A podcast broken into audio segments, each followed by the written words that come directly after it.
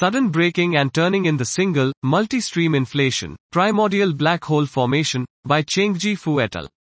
We study a two-field inflation model with a Gaussian bump on the potential, also known as the multi-stream inflation, which can give rise to multiply inflationary trajectories with various interesting phenomena. With a shifted Gaussian bump, the multiply streams are approximately reduced to a single stream. We find that when inflaton rounds the Gaussian potential, its speed is easily slowed down, and thus the slow roll parameter can be largely reduced. Consequently, the original decaying modes of comoving curvature perturbations during the slow roll phase start growing, and lead to enhanced small-scale density perturbations which can produce amounts of primordial black holes, PBHs, and associated scalar-induced gravitational waves.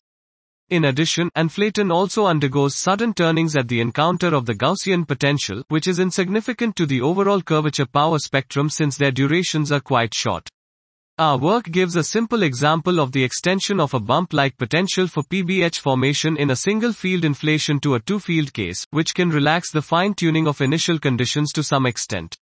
Dot. This was sudden braking and turning in the single, multi-stream inflation, primordial black hole formation, by Chengjie Fu et al.